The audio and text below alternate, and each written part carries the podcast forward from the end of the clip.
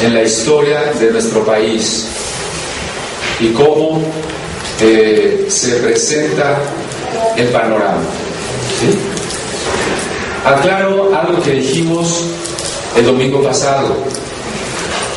No estamos en contra de la fe de las personas sinceras, ni evangélicas ni católicas. Al contrario, reconocemos como nuestro hermano a cada, a cada creyente, verdadero creyente en la iglesia en que esté. Si es metodista, si es luterano, si es bautista, si es católico y es un verdadero creyente en Cristo, es nuestro hermano. nuestro hermano. ¿Sí? Pero, hecha esta aclaración y reiterando que no estamos en, contra de la fe, sí estamos en desacuerdo con que distintos ministros de culto a lo largo de la historia de México, muchas veces católicos porque fue la religión predominante, pero también a veces evangélicos o protestantes, intentan utilizar la religión como un arma política, como una herramienta de dominación y como una forma de enriquecimiento. ¿Sí me estoy explicando de qué voy a hablar? No estoy atacando a una iglesia como iglesia, ni a la fe de las personas. Pero sí tenemos que ser muy conscientes de cuál ha sido la historia de nuestro país cuando la religión pretende la riqueza, se hace cómplice del poder, manipula a las personas y, los representantes altos del clero, porque ni siquiera los ministros que están realmente en la línea de batalla, a veces en un pueblito, a veces atendiendo a la gente necesitada, a la gente pobre, sino el alto clero y sus intereses políticos y económicos. Cuando Hernán Cortés llega a nuestras tierras, y se conquista la ciudad de Tenochtitlan, estamos hablando de 1521, el Evangelio comienza a imponerse con la espada. No se evangeliza con el amor y respetando la voluntad de las personas que quieran o no quieran aceptar la religión cristiana, sino que el Evangelio se impone con la cruz y la espada. De tal manera que el indígena que no quiera bautizarse será asesinado. Y de esa manera, efectivamente van a morir, literalmente, si ustedes hacen la cuenta de los pobladores que había antes de la llegada de los europeos, van a morir millones de indígenas. Hay una gran discusión de si los indios, o sea, nosotros, Está muy, muy, mucho eco, ¿no? Está muy fuerte esto. A ver si nos. Un poquito menos eco, menos volumen. Ya, ahí está, ahí está. Gracias. Que hay una discusión de si los indígenas tienen alma o no tienen alma. ¿Sí? Hay un autor en España que se, apellidaba Jiménez de Sepúlveda y él dice que los pobladores de América no tenían alma, eran homúnculos, es decir, hombrecillos, apenas poquito más que animales, pero no humanos. Y de esa manera, España tenía todo el derecho, si nos ayudan por la puerta, por favor. Ahora sí ya. Adelante acá, acá hay lugares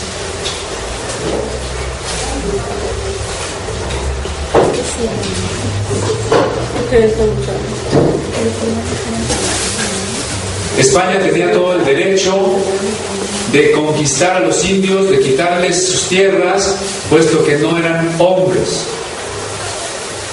Los monjes misioneros que defendieron a los indios fueron muy pocos, fueron la excepción. Por ejemplo, Bartolomé de las Casas, que en su discusión con Jiménez de Sepúlveda decía, si los indios son capaces de cultura, son capaces de religión, entonces son hombres como nosotros y tienen alma. Y no tenemos derechos de quitarles sus tierras, de conquistarlos, y tenemos que predicarles de una manera en que voluntariamente acepten el Evangelio. ¿no? Pero era, el único. Y lo que predominó fue lo que les digo, la obligación para que los indios se convirtieran al cristianismo. Los indios que no iban a la misa eran azotados en público. Los líderes indios que no aceptaban el cristianismo eran colgados de las manos y obviamente que muchas veces perdían los brazos por la falta de circulación. Los indios que se escapaban de la encomienda o de las misiones eran aperreados, es decir, perseguidos con perros y destrozados por los perros. Hubo un momento en que los españoles pensaron que la devoción de los indios era mucha porque los veían en las iglesias adorando todo el día. Dijeron, al fin, estos indios se han convertido, hasta que descubrieron que debajo de los vestidos de las imágenes de los santos estaban las figuras de los dioses prehispánicos. Y entonces mataron a muchos y castigaron a muchos. Y entonces les impusieron en cada lugar donde ellos adoraban un templo católico, sobre cada oratorio, sobre cada pirámide, sobre cada cerro, sobre cada dios, se impuso un santo, una virgen, una parroquia. Finalmente, eh, se había impuesto un cristianismo, pero no un cristianismo donde la gente realmente conociera a Cristo, sino un cristianismo que podríamos llamar sincrético, confesiones católicas y creencias prehispánicas que en muchos lugares hasta la fecha, 400, 500 años después, los vemos exactamente igual. En torno a la Biblia sucedió algo muy triste. Los franciscanos, vinieron a América 12 franciscanos a la manera de los 12 apóstoles, intentaron enseñar a los indios el latín, la gramática, el español, la teología y fundaron el colegio de Santiago Tlatelolco e iniciaron la traducción de algunos pasajes de la Biblia, obviamente del Nuevo Testamento, al tarasco y al náhuatl y de algunos catecismos a los idiomas mexicanos. Entonces ellos estaban efectivamente evangelizando a los indios. Pero nos encontramos con el primer arzobispo de la Nueva España, Alonso de Montúfar, que alrededor de 1560 prohíbe la entrada de las Biblias a la Nueva España, la entrada de cualquier traducción de la Biblia y por supuesto de Biblias en hebreo a la Nueva España. Entonces, desde muy temprano tenemos que en nuestro país comienza el impedimento para que la gente conozca la palabra de Dios. Unos cuatro años, cinco años después, se reúne el primer concilio provincial de México que prohíbe a los franciscanos la traducción de la Biblia a los idiomas indígenas. El segundo concilio provincial mexicano reitera la prohibición, se clausura el colegio de Santiago Tlatelolco, se prohíbe ordenar sacerdotes indígenas y no hay más Biblia para ellos. De tal manera que vamos a vivir los mexicanos alrededor de 400 años sin la Biblia. Ustedes se pueden imaginar lo que esto representa para nuestra cultura. Lo podemos ver reflejado cuando a cierto candidato le preguntan cuáles son los tres libros que han influido en su vida y dice que una Biblia para niños y que ni la acabó de leer. ¿Por qué? Cuando en los países del norte de Europa, en el siglo XVII, es decir, a principios de 1600, la población estaba totalmente alfabetizada. Nosotros llegamos al siglo XX, en la época de Cárdenas, con prácticamente la mitad de la población sin saber leer y escribir. Llegamos al siglo XXI y todavía tenemos gente que no sabe leer y escribir. Y la gente que sabe leer, en general es analfabeta funcional. Porque lee y no entiende, o porque lee basura. Entonces, 400 años en que se nos prohibió la Biblia, se nos prohibió la libertad de conciencia, la libertad de examen, el criterio, y teníamos que estar sometidos solamente al dogma, a la imposición, porque alrededor de 1971 se establece en la Nueva España el Tribunal del Santo Oficio, la Inquisición. El primer inquisidor general de la Nueva España, Pedro Moya de Contreras, publica un edicto donde se reitera la prohibición de poseer una Biblia. Y la prohibición, por supuesto, de imprimir una Biblia o de enseñarla. Todos los barcos que llegan de la Casa de Contratación de Sevilla a San Juan de Ulúa, en Veracruz, son minuciosamente examinados para que toda eh, Biblia que se encuentre allí sea confiscada y sea quemada. Y si nosotros analizamos eh, la historia de la Inquisición en Nueva España, de eh, Toribio de Benavente, vamos a encontrar una serie de casos de personas acusadas de luteranismo o acusadas de poner en duda ciertos dogmas que fueron escuchadas por cualquier persona, fueron acusadas, aprehendidas, torturadas en la cárcel de la Inquisición, que hoy es el antiguo Palacio de Medicina, y finalmente quemadas en lo que hoy es la Alameda Central. Cuando ustedes vayan a la, fuente eh, que está al centro de la Alameda, vean una placa de bronce que está ahí a un lado de la fuente que dice, aquí se encontraba el quemadero de la Inquisición. Entonces tenemos una época, la época de la conquista y la época de la colonia, donde en nuestro país solo predomina una religión, la religión católica, pero cuyos líderes han convertido a los indios a la fuerza, los han explotado. Y esto que estoy mencionando no lo digo yo, lo registra el cura Miguel Hidalgo. Y él dice que los indios vivían en la miseria, que se les obligaba a trabajar sin paga, que muchas veces sus hijos andaban como perros abandonados por los campos, que estaban en la ignorancia absoluta. Pero además, esto que acabo de decir, la Biblia estaba prohibida para todos. Era peninsulares, criollos, mestizos, indios, nadie podía leer la Biblia, ni siquiera el clero. El clero tenía algunas Biblias en latín que habían traído algunos monjes, pero obviamente esa Biblia no era para el pueblo, ni el pueblo la entendía, ni el pueblo sabía leer. Así que cuando llegamos a la época de la independencia, son precisamente algunos curas de la, de la clase baja, como Hidalgo y posteriormente Morelos, quienes se van a rebelar contra la situación política y religiosa de la Nueva España. Y aunque ellos lo hacen por las ideas francesas y enciclopedistas, no van a poder convencer a los indios de que vayan a la guerra si les hablan de ideas filosóficas. ¿O sí? De la república y la división en tres poderes, los indios no van a ir a ninguna parte. Pero al grito de viva la Virgen de Guadalupe, viva Fernando VII, entonces los indígenas los siguen. La reacción inmediata es la excomunión. Miguel Hidalgo fue excomulgado, aunque hoy se quiera negar. Su excomunión está en el Archivo General de la Nación. Y, y fue publicada y fue anunciada una recompensa para cualquiera que lo entregara. Finalmente, cuando lo aprenden en las novias de Baján, lo degradan como sacerdote.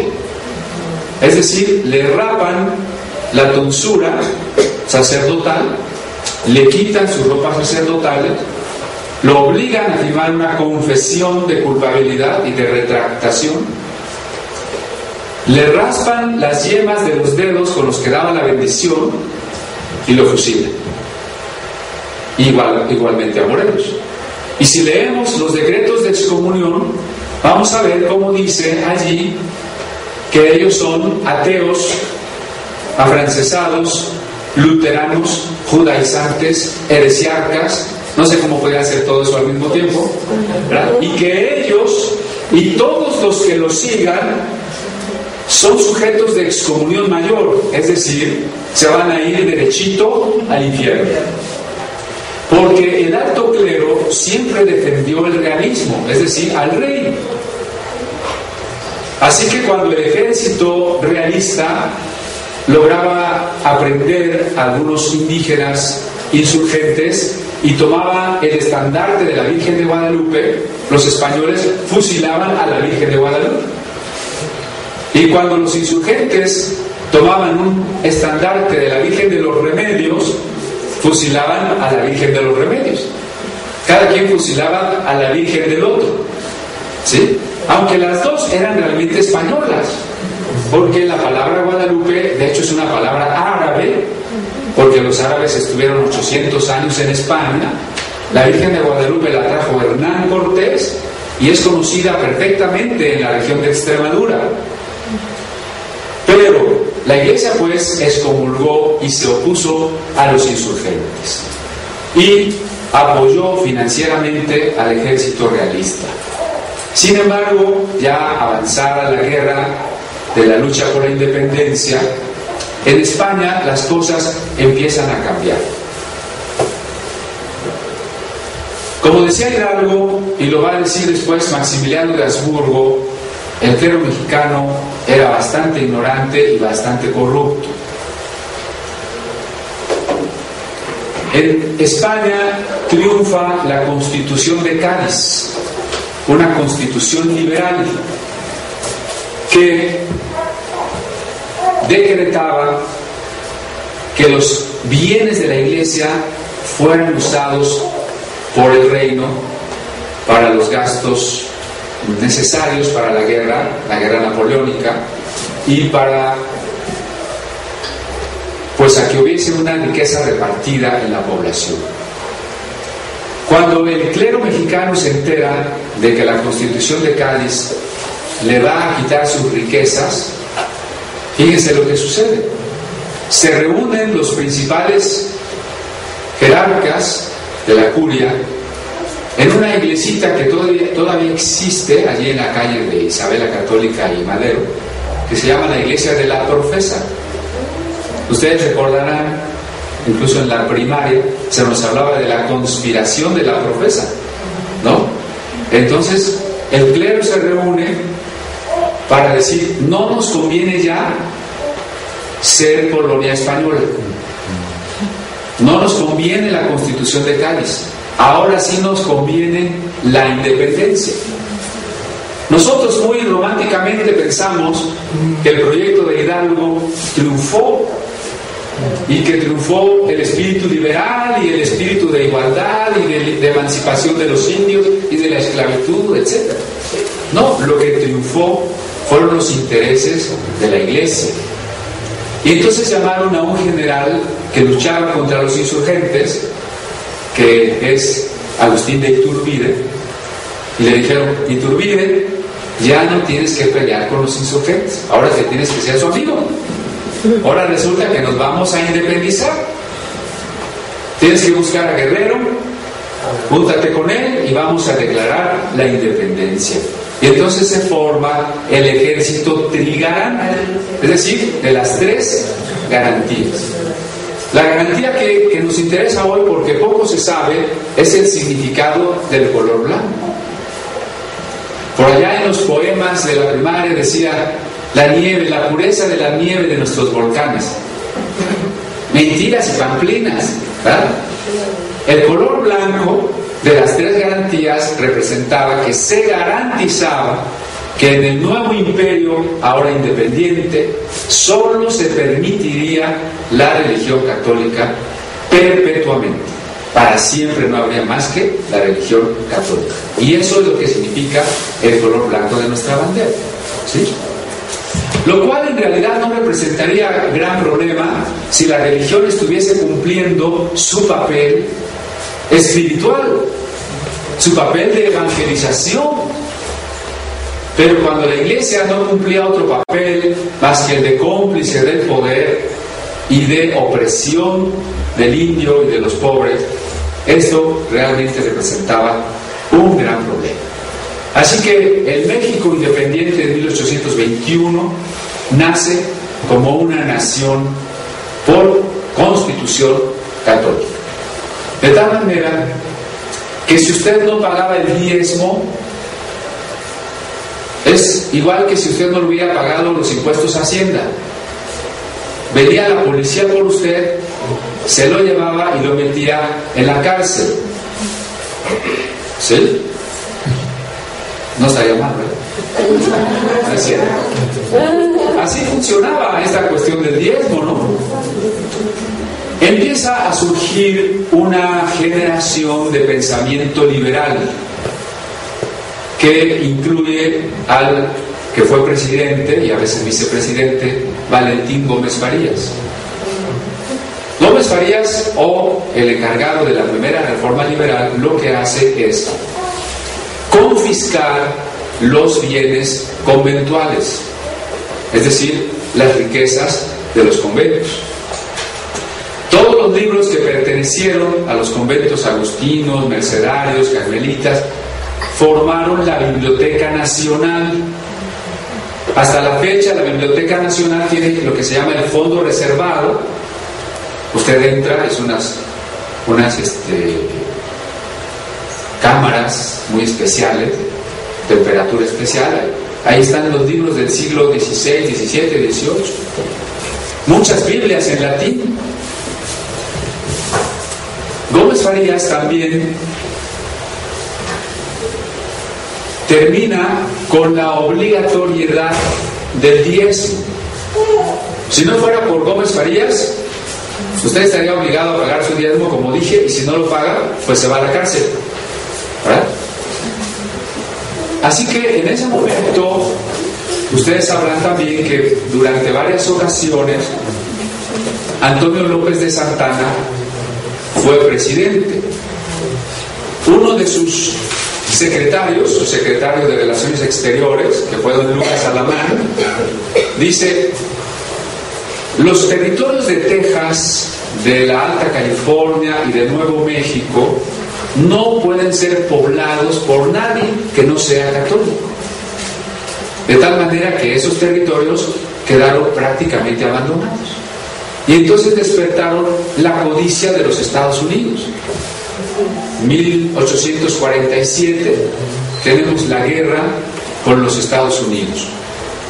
Pero el país estaba dividido entre los liberales que querían no un centralismo ni una monarquía ni tampoco el poder del clero, sino un federalismo, una república y una educación desde un Estado, podríamos decir ya, laico. Un Estado laico es un Estado que no profesa como tal y no defiende como tal a ninguna religión. Pero existía también el grupo de los conservadores, aliados al clero. Y los conservadores lo que querían era un imperio o una república centralista en la que la iglesia tuviese un papel preponderante y el Estado fuese promotor y defensor de la religión. Cuando Santana tiene que enfrentar a los norteamericanos en Texas, en Coahuila, eh, los conservadores aprovechan para hacer una guerra contra los liberales. Y el obispo de Puebla financia todo un regimiento que se conoció como el regimiento de los polvos para iniciar la guerra civil. Y entonces Santana no recibe apoyo, no recibe dinero, no recibe hombre, y nosotros perdemos más de la mitad del territorio nacional, gracias a una guerra interna financiada por la iglesia. ¿no? Esto es algo que normalmente nosotros no, no estudiamos, no reflexionamos. ¿sí? Después de esa guerra con los Estados Unidos, surge una nueva figura que va a desplazar al, nefasto de Salinas, digo, de Santana, que se llamó Benito Juárez. ¿sí? Y entonces Benito Juárez y la constitución del 57 van a limitar el poder del clero. ¿Por qué es importante limitar el poder del clero? Porque cualquier país y cualquier religión, fíjense bien, cualquier religión que domine desde una perspectiva fundamentalista, integrista a la sociedad, se va a convertir en tirana, en dictadora, en sofocadora de los grupos disidentes, en asesina de cualquier persona contestataria. Demos un brinco, un paréntesis y pensemos en los estados musulmanes en este momento, donde no hay otra religión permitida, donde en algunos de esos países los grupos cristianos están siendo asesinados, las iglesias están siendo quemadas, donde la mujer que no cumpla con las costumbres religiosas es asesinada. Entonces, todo Estado religioso integrista, es decir, que pretende regir todos los aspectos de la vida del individuo, será un Estado totalitario, un Estado fascista. No sé si lo vemos. No es solo un problema del catolicismo del siglo XIX, es un problema que podemos ver hoy en cualquier país con el mismo tipo de régimen de la religión que sea. De ahí que la experiencia de la historia nos ha enseñado que el Estado debe ser un Estado laico. Y lo estoy diciendo desde un púlpito. Porque muchas veces el error de los cristianos y de los evangélicos es el mismo. Queremos un presidente cristiano para que impongamos el Evangelio en México. Eso es exactamente el mismo error. Eso no se puede hacer.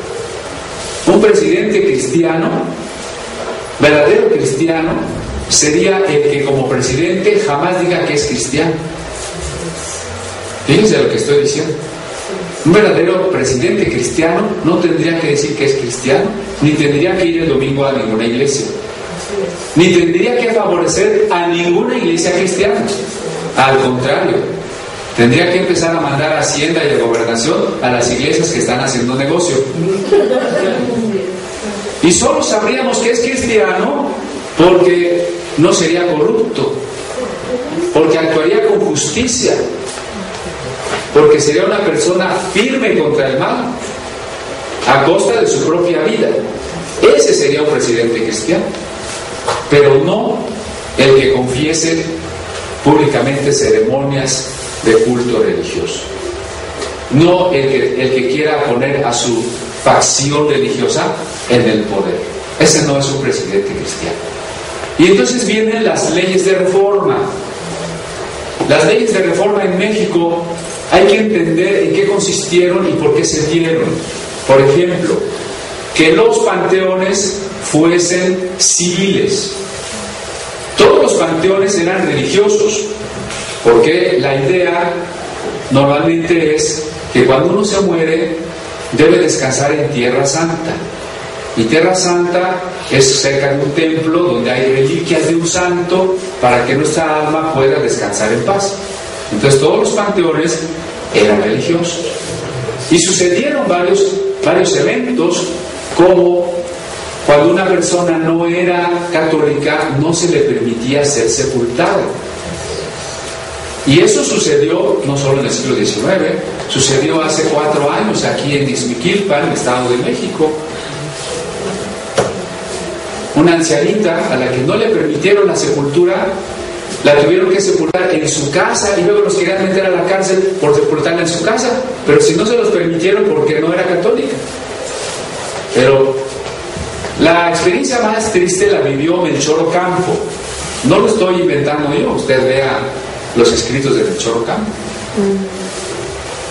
Hay un campesino al que se le muere su hijo pequeño, quiere enterrarlo, pero no tiene dinero.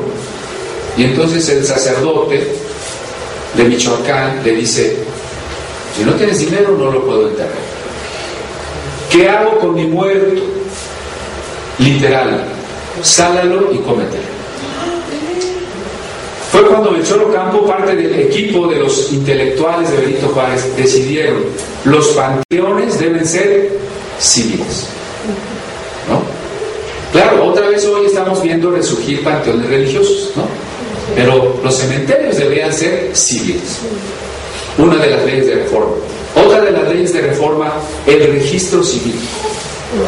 El Estado debe ser el encargado de registrar los nacimientos, los matrimonios, las defunciones. Eso era una acción que solamente realizaba la iglesia. Gente que sea muy anciana todavía tendrá su fe de bautismo en vez de su acta de nacimiento, ¿no? Entonces, el Estado requería regir y tener datos sobre el estado civil de las personas. La iglesia inmediatamente dijo, cualquiera que vaya al registro civil está excomulgado. Así que los primeros años del registro civil la gente no iba. Además, no lo necesitaba. ¿Para qué voy a registrar a mi niño si ya lo bauticé? Entonces la ley estipuló que una iglesia sería multada o incluso cerrada si no exigía antes el acta civil antes de un casamiento o antes de un bautismo. Otra de las cuestiones de las leyes de reforma se llamó la desamortización de los bienes de manos muertas. O sea, la iglesia había acaparado muchísimas riquezas. Ustedes saben que la religión es un buen negocio. Por eso yo les he dicho, cuando ustedes me vean rico haciendo negocio, no vengan. ¿Verdad? Si nosotros juntamos dinero, vamos a tener que usarlo para la obra de Dios y para la gente que lo necesita. Pero la religión es una muy buena forma de hacer negocio. Mucha gente está allí porque hace negocio. Entonces la iglesia había acaparado más de la quinta parte de la riqueza nacional tierras, casas, oro. ¿Recordarán ustedes que las iglesias estaban forradas de oro? ¿Sí? Entonces, mientras el pueblo se moría de hambre, mientras México no podía enfrentar las guerras, los préstamos del exterior y demás, la iglesia tenía todo el dinero. Sobre todo por el sacramento de la confesión, in articulo mortis. Si tú te estás muriendo, entonces viene el confesor y te dice, bueno, mire, la manera más segura de que tú te salves es que ahorita hagas tu testamento y le dejes todo a la iglesia. Y de esa manera, muchas personas dejaron todas sus propiedades a la iglesia para salvar su alma. Así que lo que Juárez dijo, vamos a, a tomar todas las riquezas de la iglesia y vamos a usarlas para el país, ¿no? Bueno, eso fue lo que más dolió al clero. Imagínense que vengan y ves que van a quitar mis riquezas, las que con tanto sudor he conseguido. Eso sí fue inaceptable para el clero, absolutamente inaceptable. Y esa fue la razón para que algunos generales como Mejía y Miramón fuesen financiados para rebelarse contra el gobierno de Juárez. Otro de, los, de las leyes de reforma decía, se prohíben los conventos y los monasterios. Porque desde una cierta perspectiva los conventos y los monasterios eran como las sectas. ¿Qué pensaría usted de alguien que le dijera, fíjate que me estoy reuniendo en un grupo, ya dejé a mi familia, ya vivimos todos juntos y todo el día yo tengo que comer pan y agua y trabajar mucho? Usted diría, usted metiste a una secta, ¿o no? Bueno, pues eso eran los conventos y mucha gente estaba ahí a fuerza. La niña que se había comido la torta antes del recreo, al convento. ¿Verdad? El, hombre peligroso para la sociedad, al convento. Y de ahí no se podía salir. Entonces Juárez decreta la clausura de los conventos y monasterios. No sé si eh, una cuarta parte de los mexicanos profesaba, era una población improductiva, era una población encerrada. Ustedes habrán sabido ahora que se destapó estas cuestiones del, caso Maciel, con los legionarios de Cristo y del Opus Dei también. Varios de los que salieron de esas sectas dicen, es que podíamos ver a nuestros familiares cada dos años. Y eso, 15 minutos. Y teníamos que seguir, reglas para todo. Por ejemplo, en el Opus Dei, ¿cómo debes pelar una naranja? ¿Cómo debes de partir pan? Tienes que ser una gente exquisita, modosita. Hay reglas absolutamente para todo. Entonces, Juárez dice, esto no es posible. Se cierran los conventos. No se puede hacer culto público fuera de los templos. ¿Por qué? Pues porque en cualquier momento las calles están cerradas, las peregrinaciones estorbando a todo, eh, interrumpiendo con todos los días festivos del año. Ya todo el año hay santos, entonces todo el año podría ser días festivos, ¿no? Era algo tremendo. Por ejemplo, en una ocasión que se sacó a pasear el Santísimo, porque el Santísimo lleva la hostia, que se supone es la carne de Cristo, entonces un inglés que no sabía no se arrodilló al paso del Santísimo, la multitud lo linchó, lo mató, ¿verdad? Entonces, no se tenía que sacar el culto de los templos, sino realizarse dentro de los templos, y por la misma razón, los sacerdotes, las monjas o cualquier religioso no debería andar con ropas religiosas en la calle, solo dentro de su ceremonia.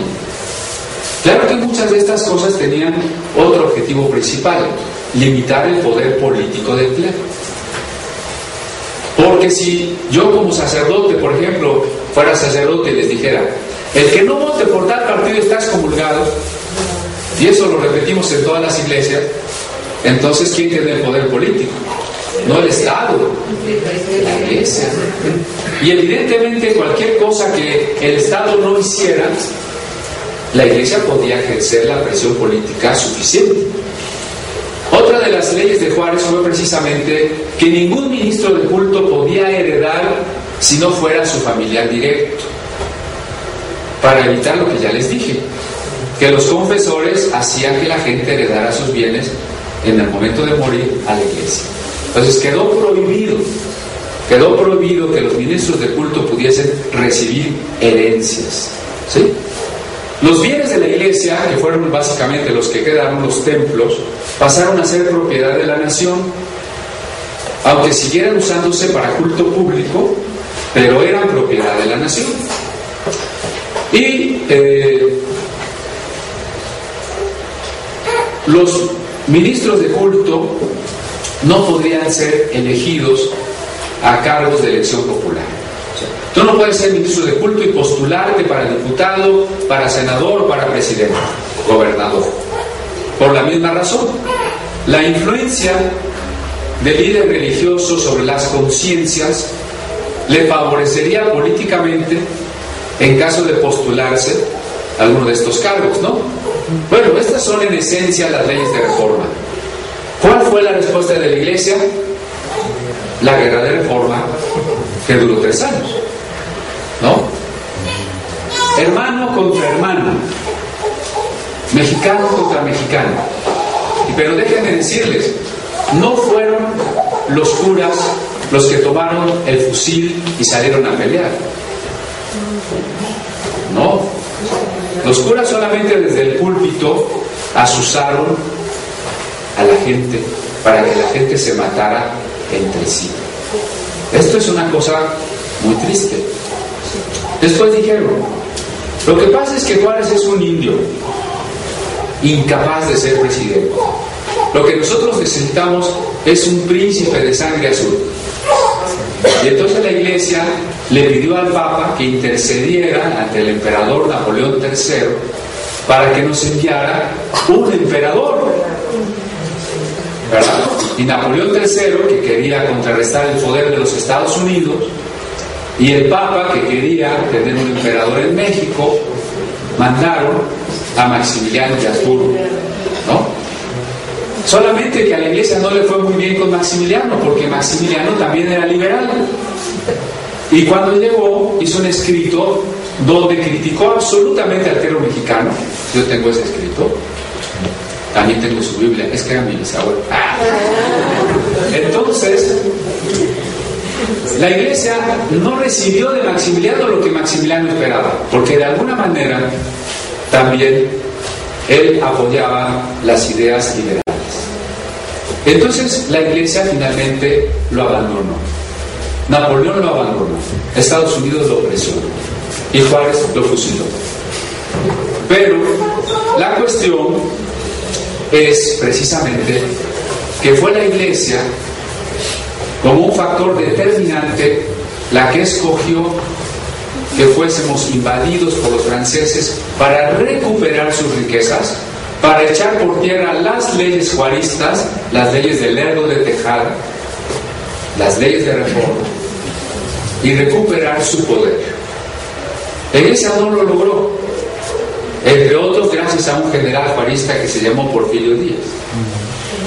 Porfirio Díaz subió a la presidencia y gobernó con ideas liberales durante varios años.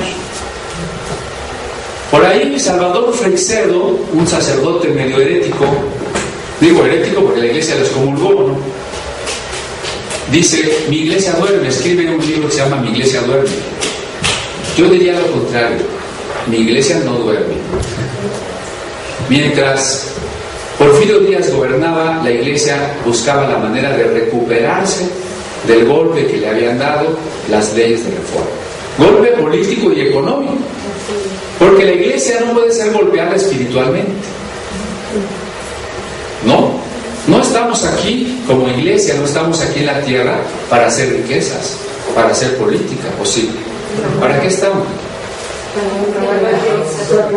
Para hacer una tarea espiritual de proclamación del amor de Dios, para decirle a los hombres, reconcílense con Dios, Dios los ama, Dios los está esperando con los brazos abiertos. Reconcílese con Dios, ese es el mensaje del Evangelio. ¿Puede usted, digo, en medio de toda este, esta cosa triste de la historia que estoy mencionando, lleve usted esto muy claramente en su mente. Dios siempre tiene los brazos abiertos para recibirlo. Reconcíliese con Dios. Esa es la tarea de la iglesia, esa es nuestra tarea. Cuando Porfirio Díaz ya era un poco mayor, él vivía en concubinato con una sobrina suya, la cual se puso muy enferma. Y entonces ella quería que viniera el sacerdote y le diese la absolución. Entonces llegó el sacerdote y le dijo, no te puedo dar la absolución, te vas a ir al infierno, porque estás viviendo en amaciato. Bueno, pues padre, pues entonces cáseme. No te puedo casar porque Porfirio Díaz es un enemigo de la iglesia.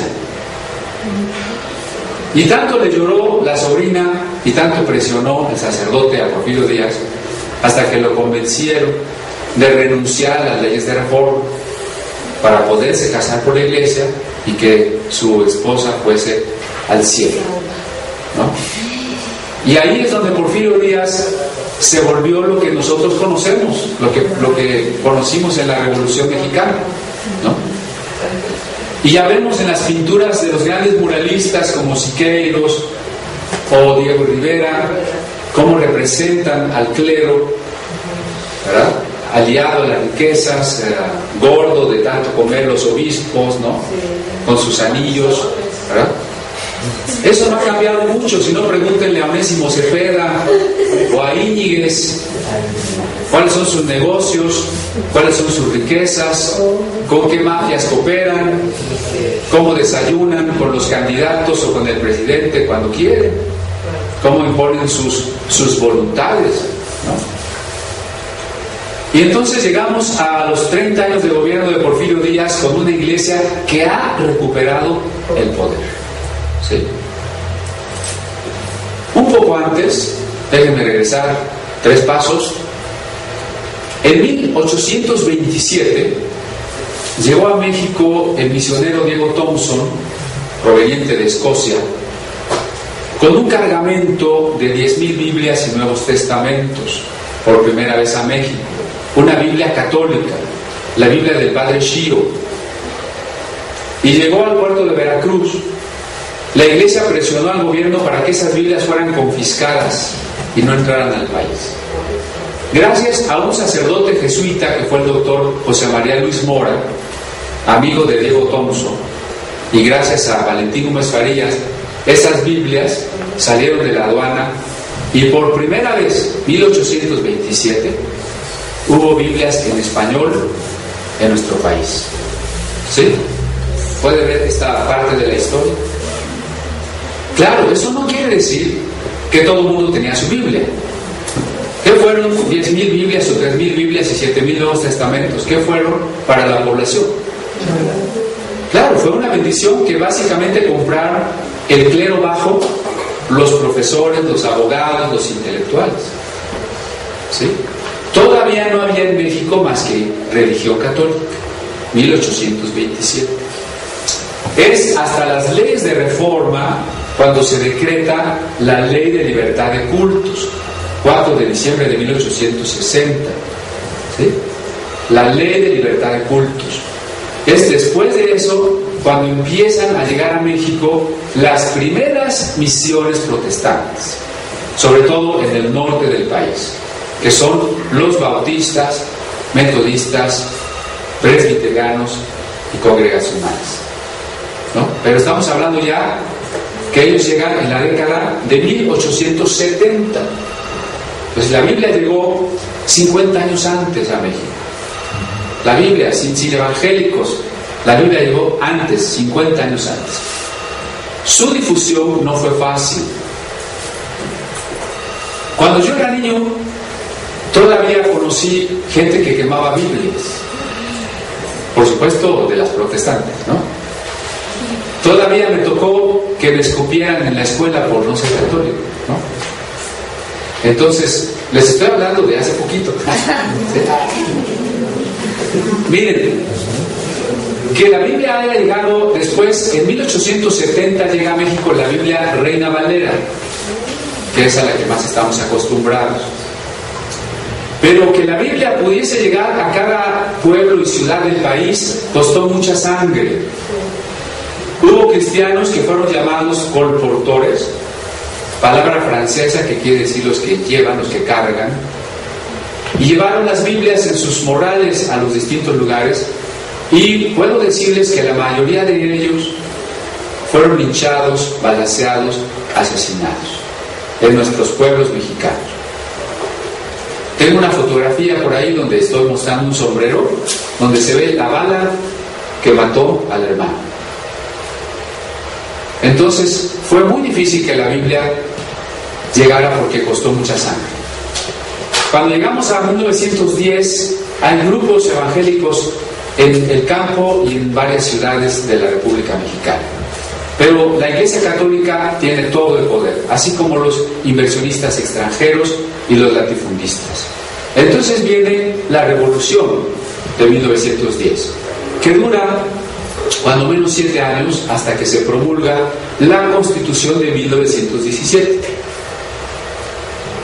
Quiero que recalquemos en este momento varios artículos fundamentales de la Constitución del 17. Dice el artículo tercero que la educación impartida por el Estado debe ser laica y que no se puede dar enseñanza religiosa, ni pueden hacerlo los ministros de culto a los niveles de primaria, secundaria, obreros y campesinos. ¿Por qué? Pues porque cuando un niño está empezando a estudiar, nosotros podemos modelar su manera de pensar. ¿No? Es como Calderón.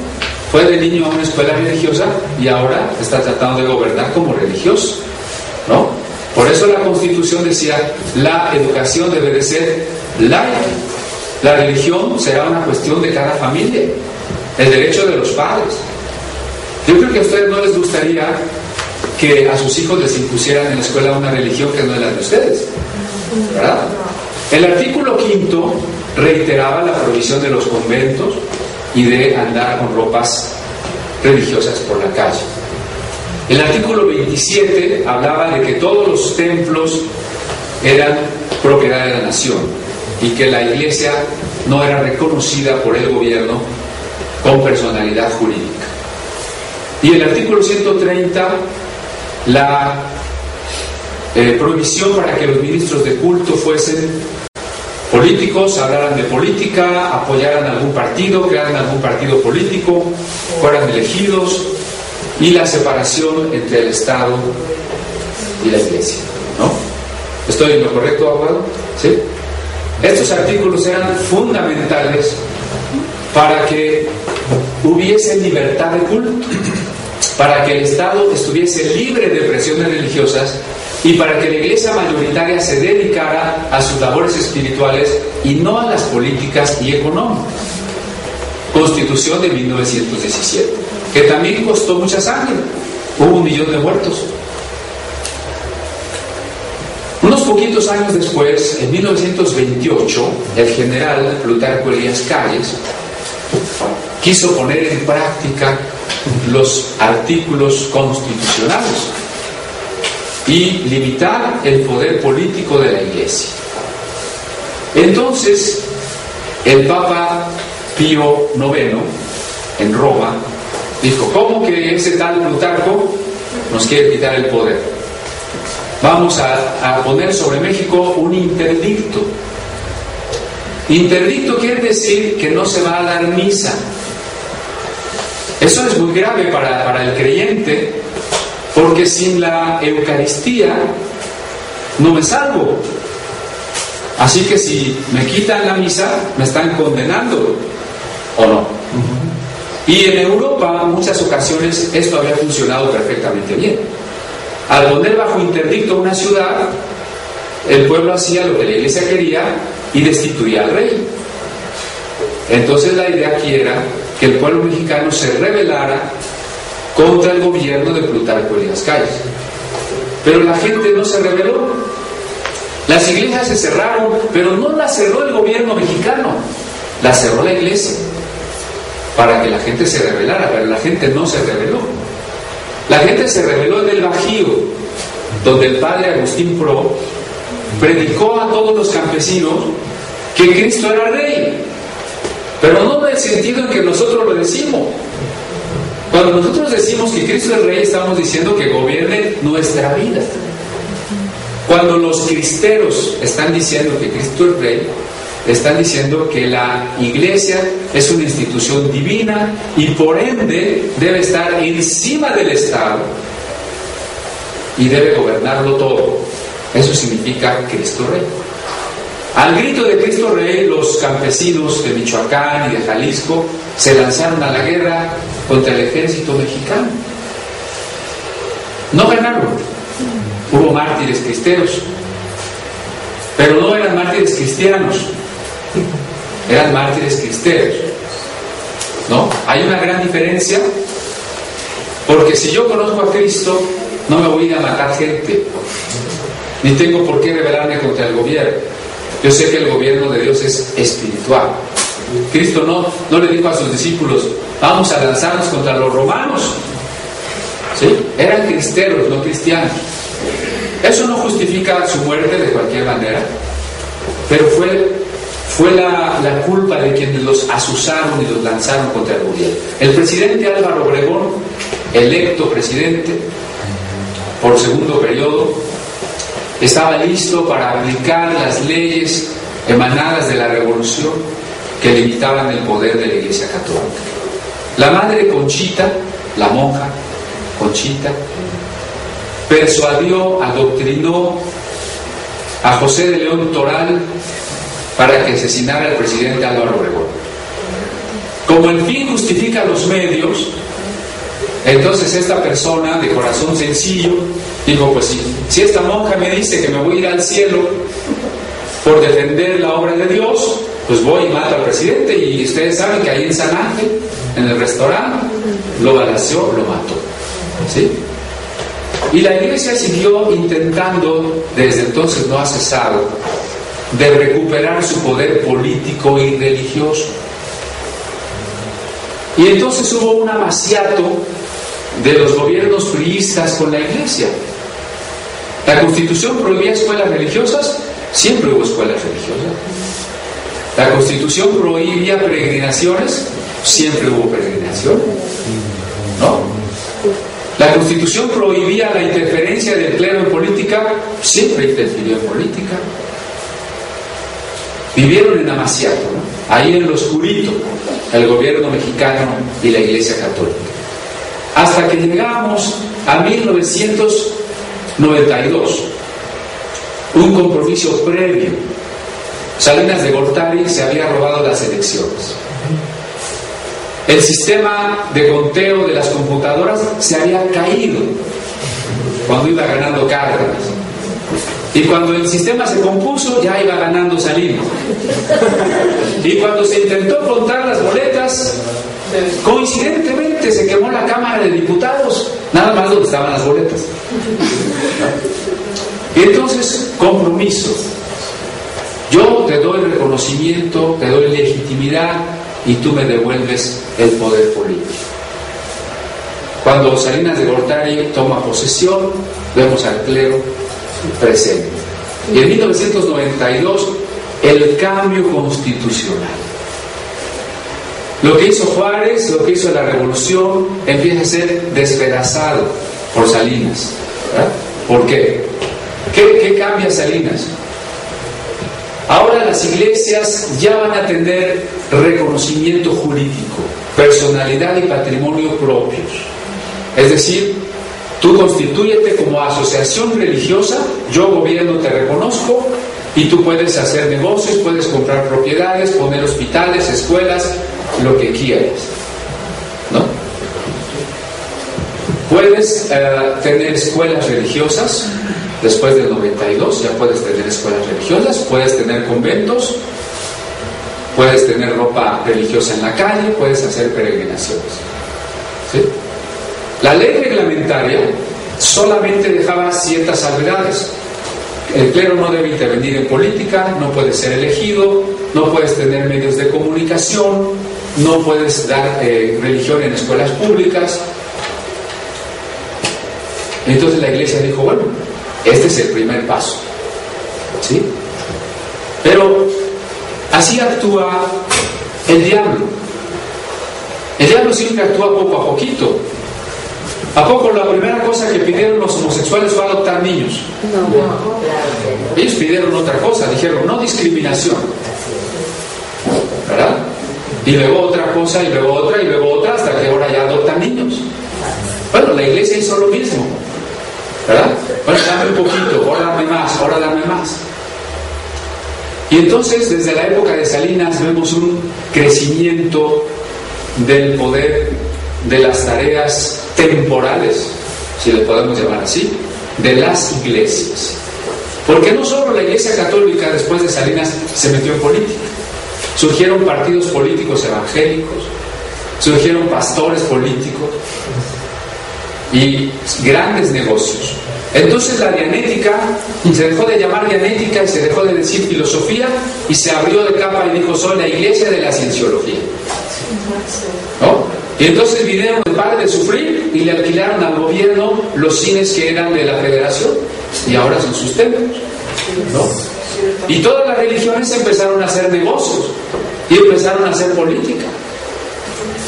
Pero el clero no está conforme. El clero dijo, queremos libertad religiosa. Noten ustedes lo engañoso de la palabra libertad. La constitución ya garantizaba la libertad, porque decía, el Estado no puede prohibir ni promover religión alguna.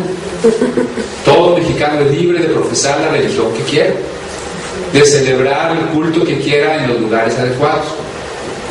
Entonces, tenemos la libertad completa. Sobre todo la Iglesia Católica tenía la libertad completa. ¿Saben quién no tenía finalmente la libertad? Las iglesias no católicas, sobre todo de provincia. Noten ustedes cuál era la verdadera falta de libertad. Chiapas. 35 mil indígenas expulsados de sus parajes por no ser católicos.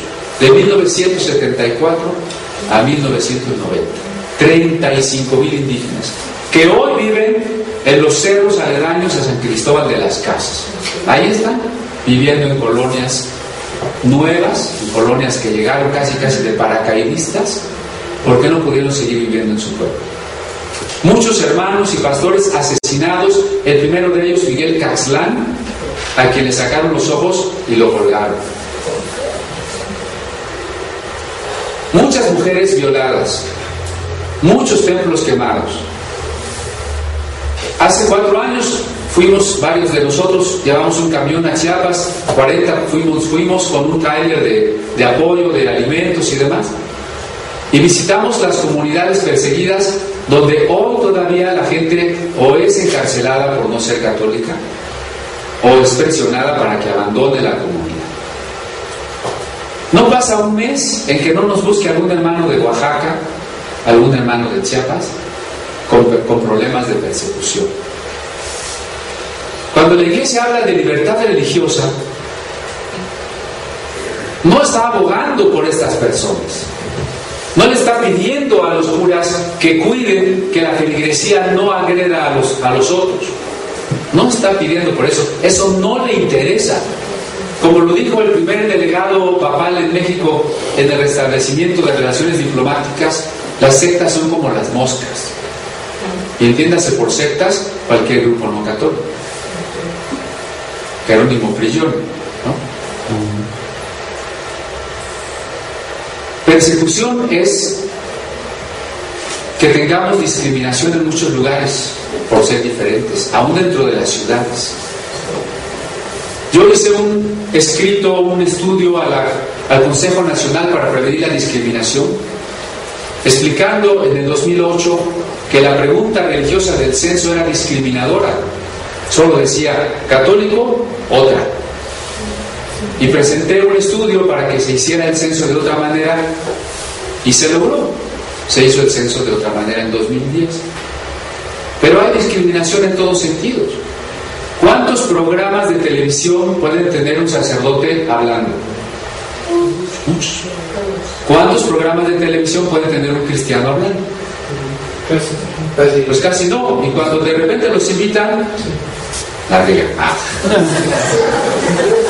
Pero bueno, en el periódico, en los medios de comunicación, las escuelas confesionales,